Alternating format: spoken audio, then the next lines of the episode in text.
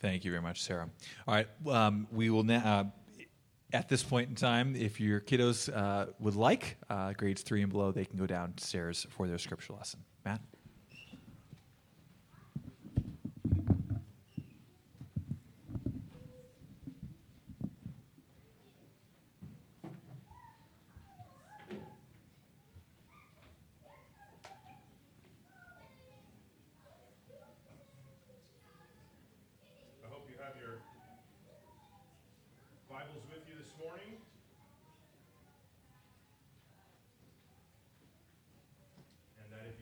Them, you will turn in them to Matthew 15.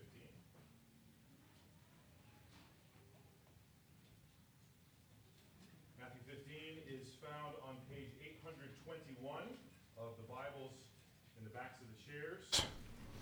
And so if one of those would be a blessing to you, please grab one. And if keeping it would bless you, keep it. And if giving it to someone else would be good, then please feel free to take it. Matthew 15. I wonder what you would say to the question of what the best meal you've ever had was. I remember a Christmas Eve dinner from several years ago that contained, to my tastes, maybe the best steak I've ever had, which you're used to getting at like a fancy restaurant. But I just remember that Christmas Eve meal being this perfect cut of steak. Makes my mouth water just thinking about it, and I do apologize for having brought up food getting close to lunchtime. I also wonder what you would say is the best measurement for whether or not a meal that you've eaten qualifies for a top-ranking meal that you've ever had. There are a lot of things that can factor in here, obviously. The taste, the variety of dishes or sides maybe on the dish. The company around the table, of course, is a huge factor of whether or not you're enjoying the meal. And then even the occasion of the meal, whether it's an ordinary day or a special holiday. Here's what I think of, though. I think of the word satisfaction. Satisfaction being the key to whether or not a meal qualifies in the best meal ever discussion. You see, a decent meal that there's nothing to complain about could still leave you wanting if there are one or two elements that could have been better. A great meal can be ruined by there not being enough. And a meal that's really not good for you at all but leaves you feeling filled can be quite the satisfying experience. I remember being of junior high age and in a phase of growing quite rapidly, and our family having had the occasion to eat supper at a buffet-style restaurant and going back over and over and over again until I was truly full and sitting back in the booth or chair that I was in when I was done and said, "This is the first time that I've ever felt full." Of course, my mother was not a fan of hearing that because she has faithfully fed me, or I should say she did faithfully feed me when I was a kid. But a satisfying meal can be quite memorable. And I suspect that even though the meal that our passage today describes was not one that is described for us as a meal filled with mouth-watering delicacies and impressive recipes, it was one, I suspect, that its participants never forgot. I wonder if I can almost guarantee it. I think what we'll see today, that this unexpected meal, this meal served by Jesus to Gentiles, served as both a vital indicator of what Jesus had come to do and a foreshadowing of a meal of a rather different sort that we will actually enjoy together when the sermon is concluded. This is the third week in a row that we've spent on this section in Matthew 15 that really could have been taken all in one. The trouble with taking it all in one is that we would have missed some really important expositional details and personal applications, and so we've taken them in smaller bites, meal pun intended in this sermon, leading up to today's final passage in chapter 15 where Jesus is ministering in this Galilean region. And so in case a brief refresher might help you. Here's the gist of where we're at in Matthew 15. Jesus had recently left the Jewish region of Gennesaret, where he had this momentous confrontation with the Pharisees and scribes because of his teaching regarding how, contrary to their legalistic traditions indicated, foods that go into your mouth don't defile you, the words that come out of your mouth do. That was verses 1 through 20 of chapter 15. And after that, he left the Jewish region, both geographically and we could say ideologically, and in verses 21 through 28, went into Tyre and Sidon, a pagan Gentile region, in order that he might heal and test the faith of a Canaanite woman.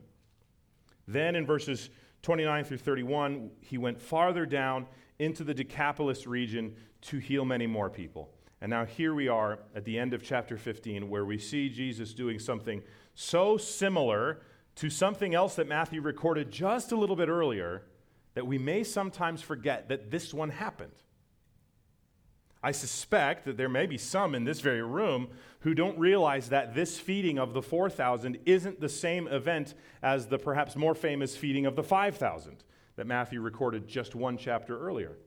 But it's not the same event. It's a different event in a different location that Matthew records. The feeding of the 5,000 in Matthew 14 has, for whatever reason, just become more famous than the feeding of the 4,000, at least in my upbringing in Christianity, which I actually think doesn't make a lot of sense for those of us who are Gentiles, because the messianic ministry of Jesus to Gentiles as he fed the 4,000 is especially applicable to us. And that's really the point here. Jesus' messianic power displayed in a miraculously provided meal that was not just for the Jews as he had done in Matthew 14, but for the whole world. And if that sounds like the same kind of thing I've been saying over the last few weeks, it's because that's been the point of the last few passages, and that's why they really could have been taken all in one shot, I suppose. But what I'd like to do is take a little bit of a risk and assume that you've either been listening for the last few weeks or that you'll go back and listen to what you haven't heard, so that I don't rehash everything that I've already said about the amazing wonder of the Christ being for the Gentiles also. But not because that main point isn't worth rehashing. It certainly is. God forbid that any of us would ever become accustomed to the news that we who were once far off have been brought near by the shed blood of Christ. Rather, because what I'd like to do is to zoom in and focus on some of the specifics of this passage. We've basically got three main character groups in this passage: Jesus, the disciples, and the crowd. And so those are the three lenses, so to speak, with which I'd like to observe and learn from God's word here. So lens number one is the crowds, and specifically, I want to call your attention to what this text tells us about what the crowd got right. You see what Jesus observes about this crowd in verse 32. Jesus calls his disciples to him and says, "I have compassion on the crowd because they have been with me now 3 days and have nothing to eat. And I am unwilling to send them away hungry, lest they faint on the way."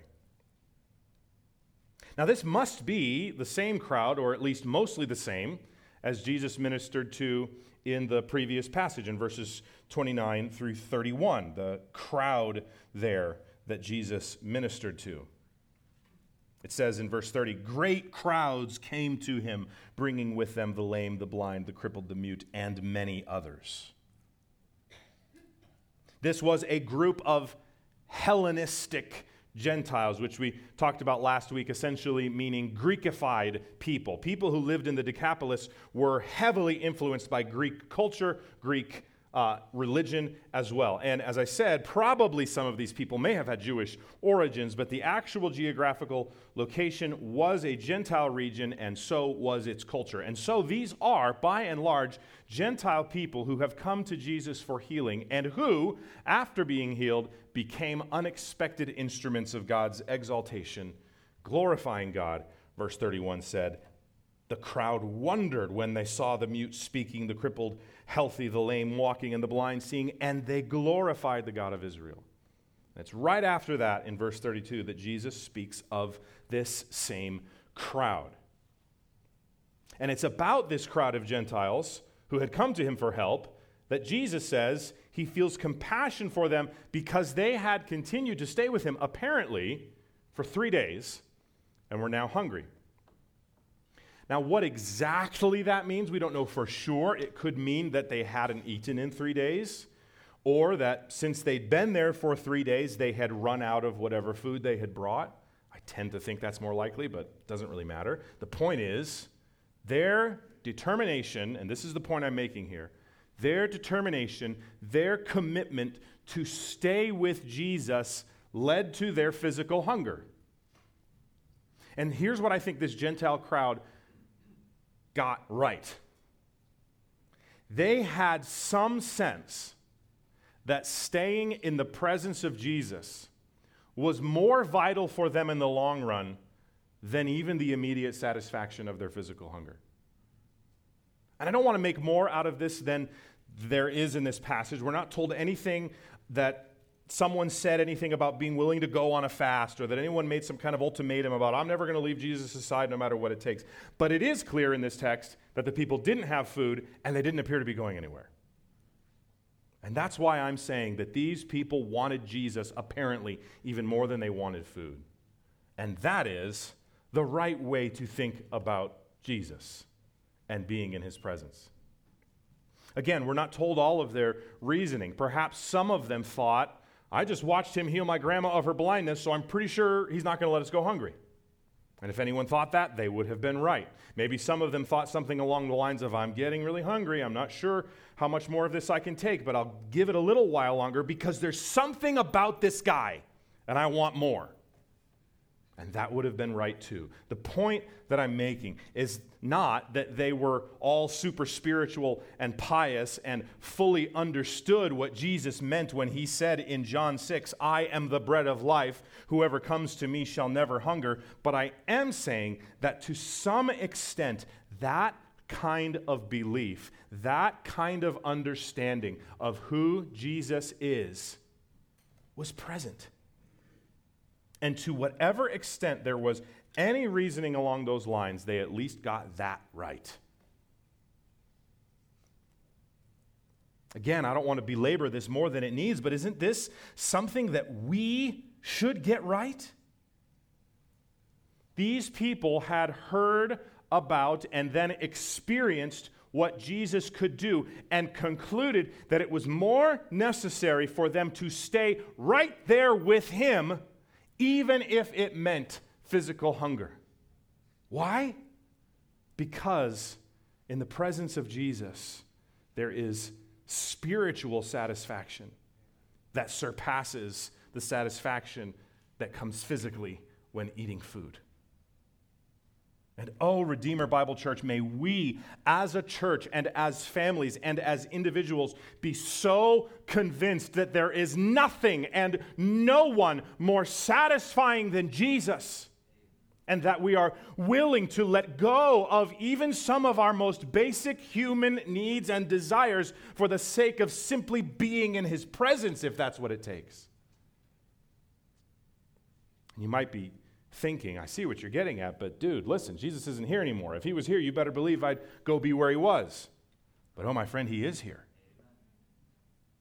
His physical presence isn't with us in the same way that it was then and that it will be one day when we gather with him forever in the new heavens and earth. But did you know, my friend, that the Bible teaches that Jesus is with us when we gather like this? And that he is always with us to the end of the age, Jesus said to his disciples, through the indwelling presence of his Spirit. And did you know that when we read the Scriptures, we're listening to him speak? And when we take some time in quiet for some prayer and some stillness and maybe even silence before the Lord, we're fellowshipping with him right there and right then. And so, no, of course, I'm not under any delusions that Jesus is physically standing around the corner on 4th Avenue, but I am saying that when we don't gather with the body on a Sunday, we're missing out on the presence of Jesus. And when we neglect to spend time meditating on God's word or in prayer, we're missing out on the presence of Jesus. And so, yes, I am saying that we all need to see that at least some of the people in this crowd understood that there's no greater priority than the presence and power of Jesus in our lives, and that we must be willing to do whatever it takes to let go of whatever we might need to let go of, and to sacrifice anything in our lives that we might need to sacrifice, even the most basic need for nutrition if necessary, in order to be with him. That's lens number one, what the crowd got right. Lens number two is the disciples, and interestingly, but perhaps not so surprisingly, they got something wrong. Verse 33 says that the disciples said to Jesus, "Where are we to get enough bread in such a desolate place to feed so great a crowd?" As my mom used to say to me, and as I now say to our children at times, what's wrong with this picture? I think you could easily miss it if you're not following closely. The disciples say to Jesus, "Where are we to get enough bread in such a desolate place to feed so great a crowd?" Think about what these disciples are saying in the context in which they're saying it. Was there anything that Jesus had recently done for us recorded just one chapter previous that should have informed their thinking and their words and their actions when faced with this situation? You may not even need to turn a page or scroll up very far on your device. Look at chapter 14, and in verse 14 and following, it says, "He went ashore and saw a great crowd. He had compassion on them and healed their sick. And when it was evening, the disciples came to him and said, 'This is a desolate place, and the day is now over. Send the crowds away to go into the villages and buy food for themselves.' But Jesus said, 'They need not go away. You give them something to eat.' They said to him, 'We have only 5 loaves here and 2 fish. And he said, 'Bring them here to me.' And he ordered the crowds to sit down on the grass, and taking the 5 loaves and the 2 fish, he looked up to heaven and said a blessing. Then he broke the loaves and gave them to the disciples, and the disciples gave them to the crowds, and they all ate and were satisfied, and they took up 12 baskets full of the broken pieces left over. And those who ate were about 5,000 men, besides women and children." In chapter 14, we've got a big crowd of hungry people in the middle of nowhere who needed food, and Jesus miraculously provided it. And I always want to be slow to be too hard on the disciples, because I truly have no delusions of being any better at following Jesus than they are. But here they are just one chapter later, at least as it's recorded for us, and there's a bunch of hungry people in the middle of nowhere who need food, and they're still with the same Jesus who had already provided miraculously previously. And their comment to our Lord isn't, "Oh Lord, we've seen you graciously provide for a huge crowd like this before, even recently, and so we are asking you, would you consider doing that again?" But rather it's, "How are we going to come up with enough food to feed these people?" Oh, friends, isn't that just like us? We who have seen the Lord Jesus provide so many times and in so many ways and be gracious to us over and over again, yet as soon as anything stressful or frustrating or challenging rears its ugly head, we are so slow to remember who he is and what he has done for us. Maybe for us it's a work situation that changes, or some sort of chronic health issue that's flaring up. A relationship problem is bubbling. Finances are suddenly very tight. Dreams and hopes and plans for the future are dashed. And what do? We complain. We get angry. We doubt and question the goodness and wisdom and power of God. We begin to be cynical, perhaps resentful, pessimistic, irritable, oversensitive, defensive. And before we know it, what started as a seemingly small seed and a moment of distrust has spiraled into a dangerous weed of discontentment or lack of faith. And so, oh, friends, may we who are also disciples of Jesus be quick, not slow, to remember the goodness and power and wisdom of God exercised graciously for us over and over and over again in the past, in moments where our earthly and fleshly senses may tempt us to forget him. And really, that's the main point of this whole episode, the person and work of Jesus. And so the final character lens, obviously, is the central character of the whole book of the Bible and Matthew's gospel, which is Jesus. What I'd like to see is what Jesus' ministry looks like here. Considering both what this passage tells us about Jesus' ministry and how it affects us now. And so here's this situation. Just like before, where Jesus is surrounded by needy people, and just like before in chapter 14, he has compassion on them and takes care of their need. And I've said this before, but it's important to say again, we need to be careful not to oversimplify what's happening when Jesus performs a miracle. We need to avoid dumbing it down, as it were, to a mere showing off of his supernatural powers. The point of his miracles was to evidence his nature as the Messiah and to act out his mission of serving as the Messiah. So it was a very intentional thing that Jesus did. And while we have to be careful to not oversimplify it, neither should we miss the beautiful, simple things that are going on as Jesus ministers to these needy people, such as his compassion. It's the same thing that's recorded in chapter 14. What he says in verse 32, I have compassion on the crowd. He says that in chapter 14 as well, in verse 14. He had compassion on them.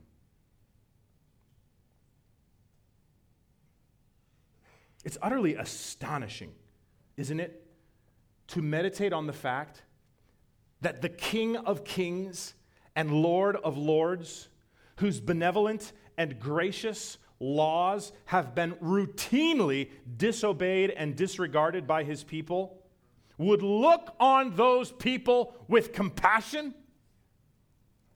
That's astonishing.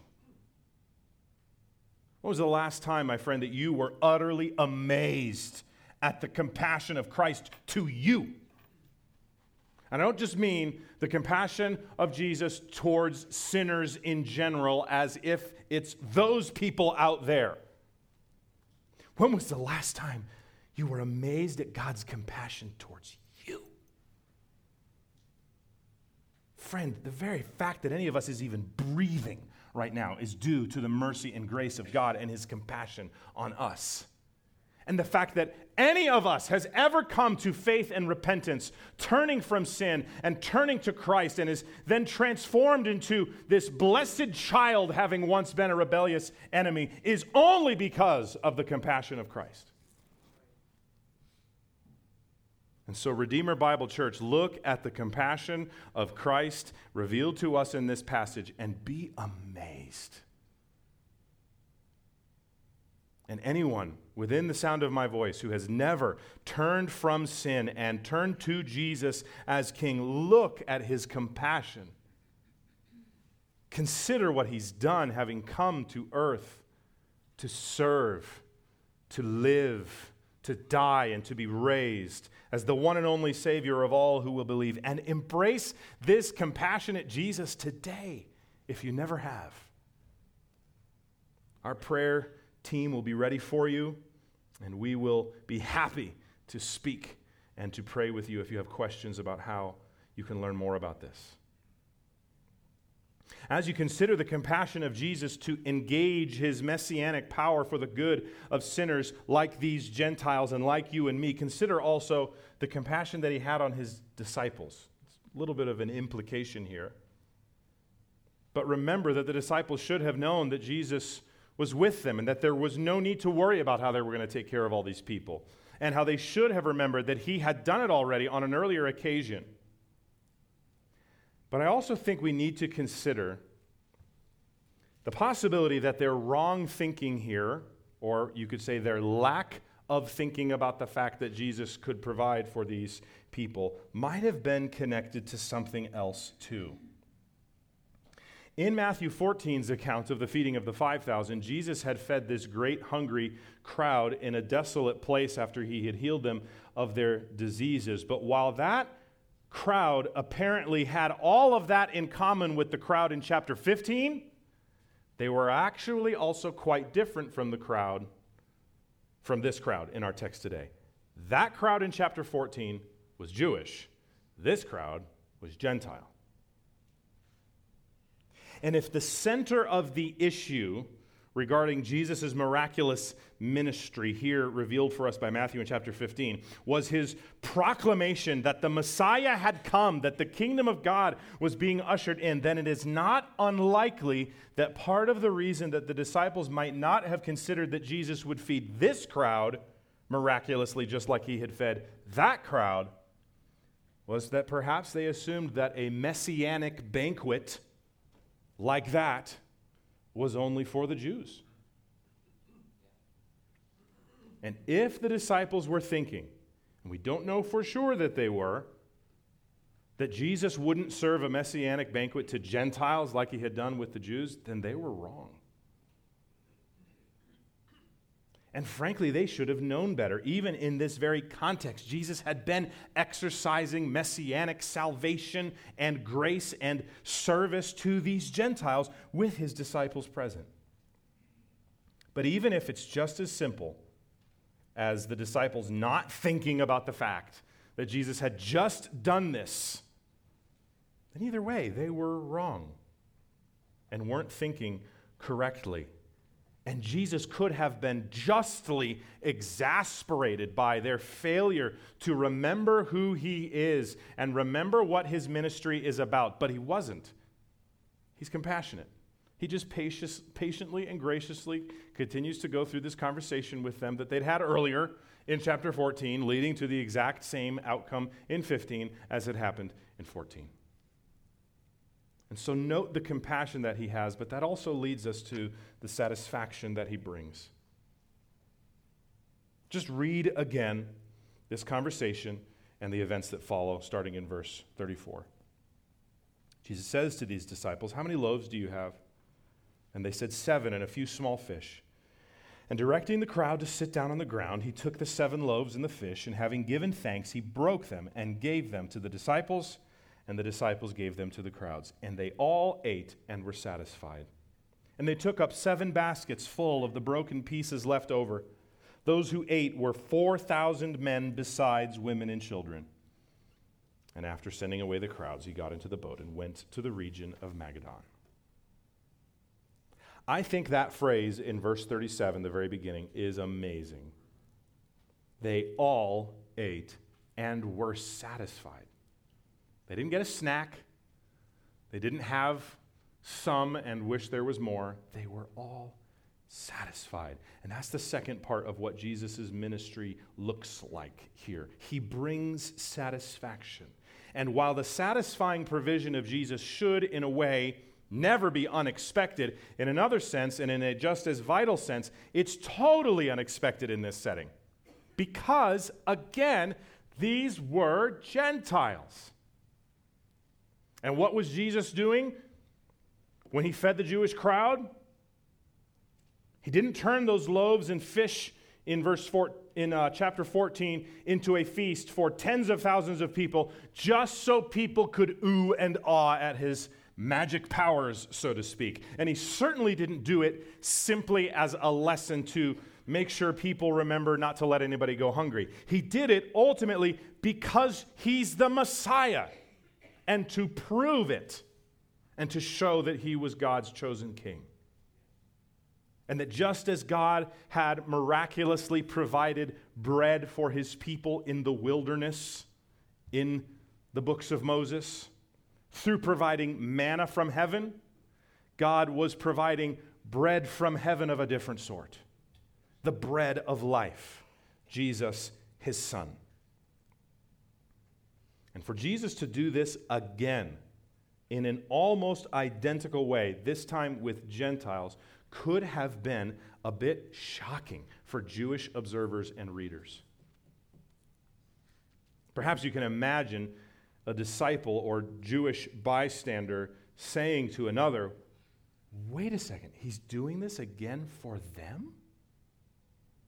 Maybe another was confused and thought, I thought dining with the Messiah through his miraculous provision of bread was something that we alone got to enjoy, his people. Well, friend, there is something deep and profound happening here. You remember in the old days, I know these kids don't know the joy of doing this, but in the old days you had to get up from your chair and walk over to the VCR and push rewind. You remember doing that? And then, of course, fast forward sometimes as well if you wanted to see something again or get to your favorite part. That's what we're going to do here for just a minute, but with the scroll of your finger on your device or the turning of a page, go forward to Matthew 26. Matthew 26.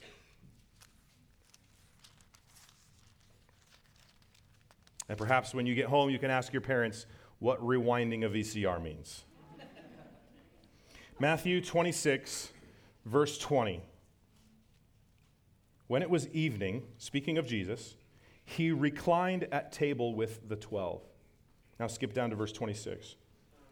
Now as they were eating, Jesus took bread, and after blessing it, broke it, and gave it to the disciples, and said, take, eat.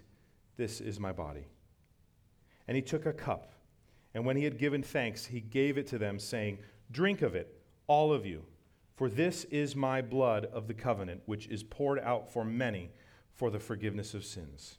I tell you, I will not drink again of this fruit of the vine until that day when I drink it new with you in my Father's kingdom. You see this word back in verse 20.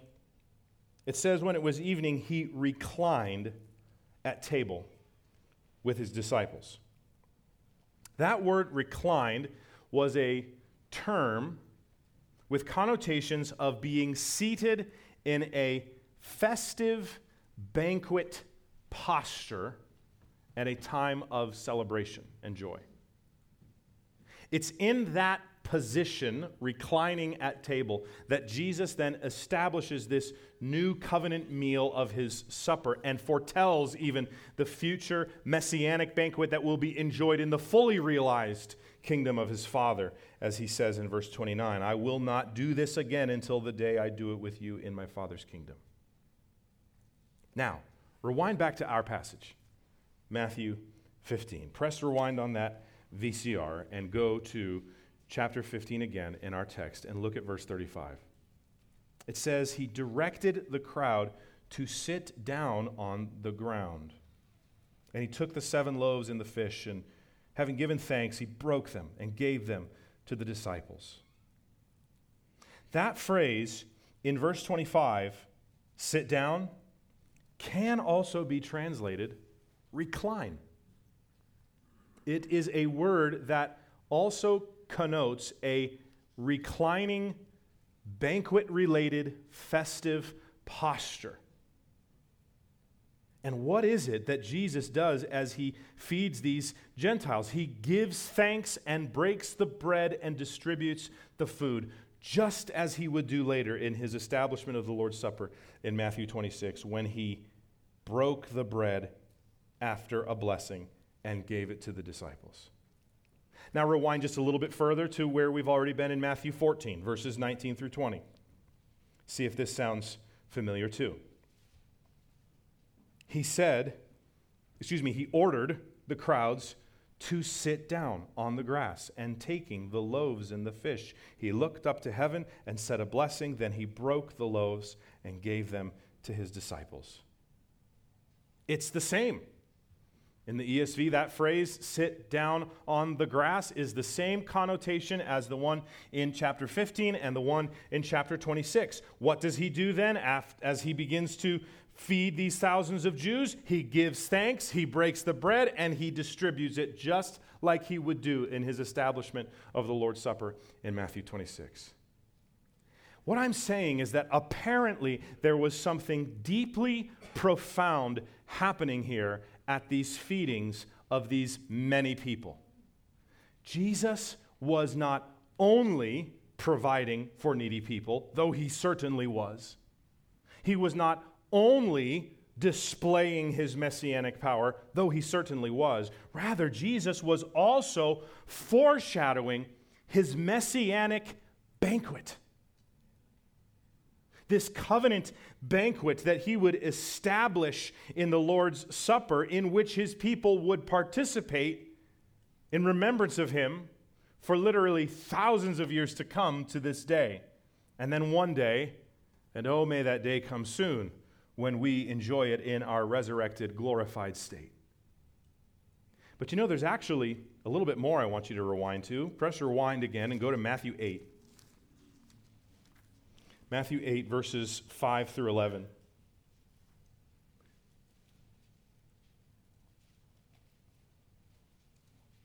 Jesus is in a Jewish region here. It says, verse 5, that he entered Capernaum, and a centurion came forward to him. A centurion, of course, being a Roman soldier, so not a Jew.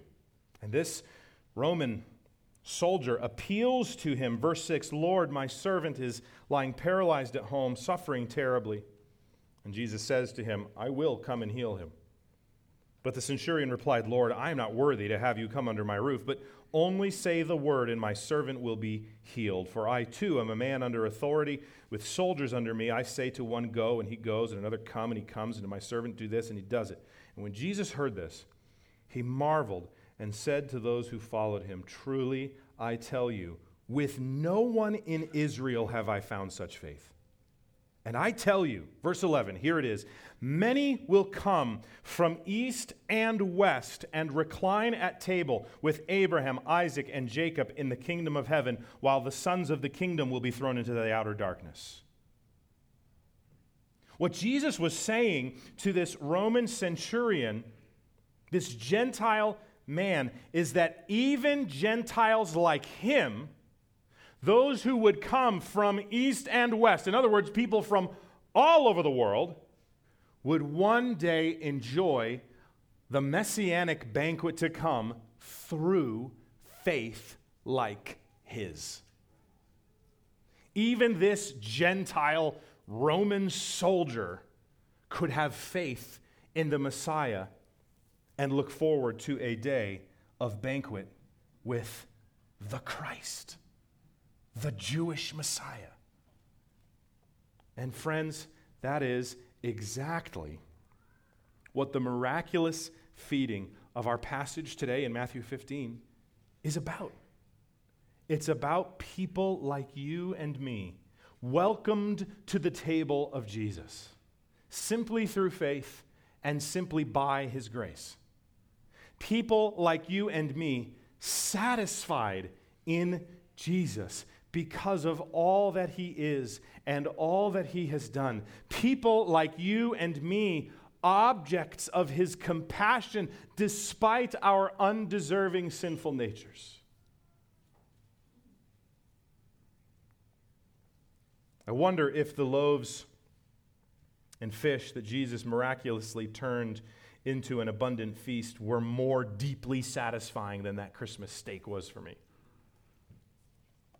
It probably didn't taste as good, but I suspect it was more satisfying because it was a meal prepared by the King, a meal where people watched a Messiah that wasn't theirs in one sense, taking that bread, breaking it, giving thanks, and distributing it to them as a demonstration of his messianic saving power on their behalf in compassion and to satisfy them.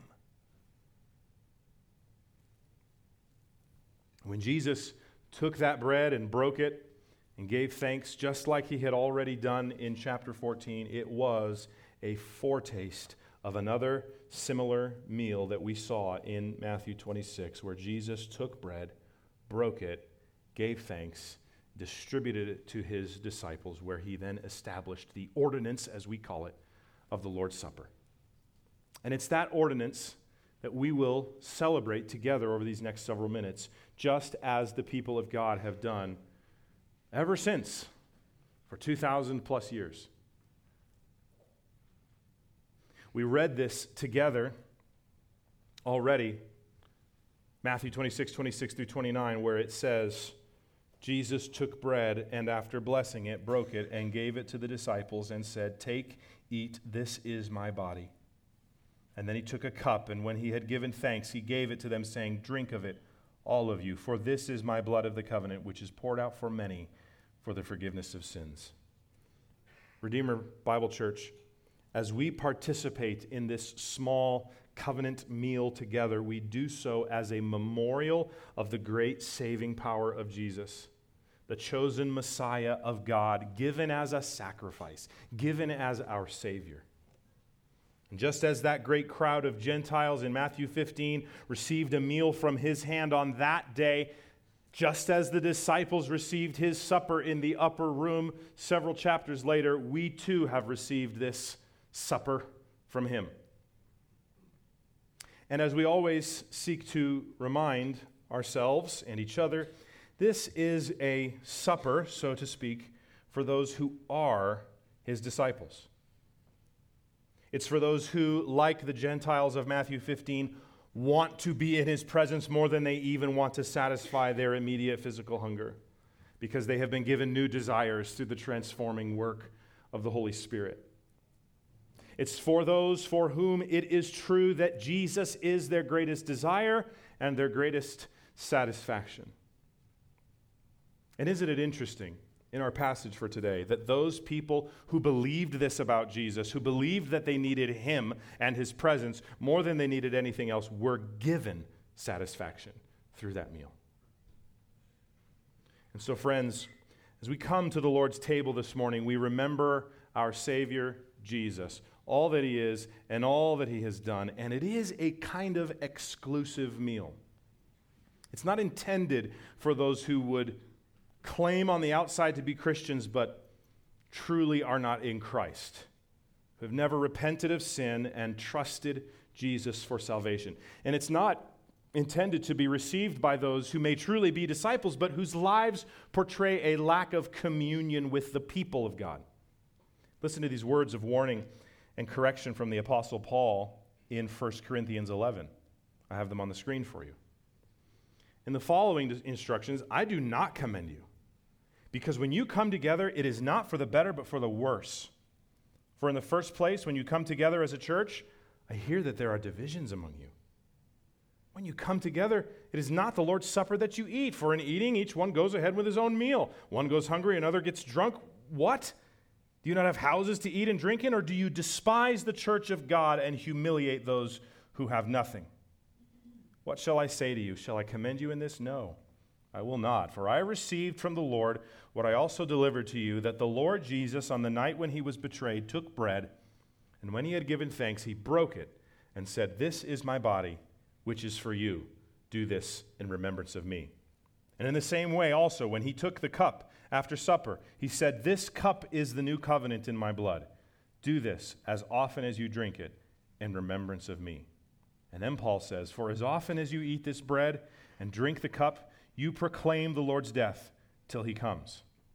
Whoever, therefore, eats the bread and drinks the cup of the Lord in an unworthy manner will be guilty concerning the body and blood of the Lord. Let a person examine himself then, and so eat of the bread and drink of the cup." And in light of these words of warning from Scripture, as always, we're going to take a few moments to pray quietly in response to what we've heard from God's word, and in preparation of our hearts for communion, seeking to examine ourselves along these lines. But before we do that, I also want to remind all of us who are in Christ to come to the table trusting in Christ. In other words, to not fret about not having lived perfectly and therefore being unworthy of the table. That's not the point of Paul's words in 1 Corinthians 11. Paul does warn us about partaking in this memorial while knowingly leaving strife and division in the body unaddressed. But he doesn't tell us to make sure that we've confessed an exhaustive list of every sin we've committed since the last time we had communion. And so in a real sense, the table is a place to run to for weary sinners, a place of grace and peace and love and hope. So, as we take a few minutes in silent prayer and meditation, confess what may need to be confessed, but rest as well in our Christ. Let's take a few moments in prayer together.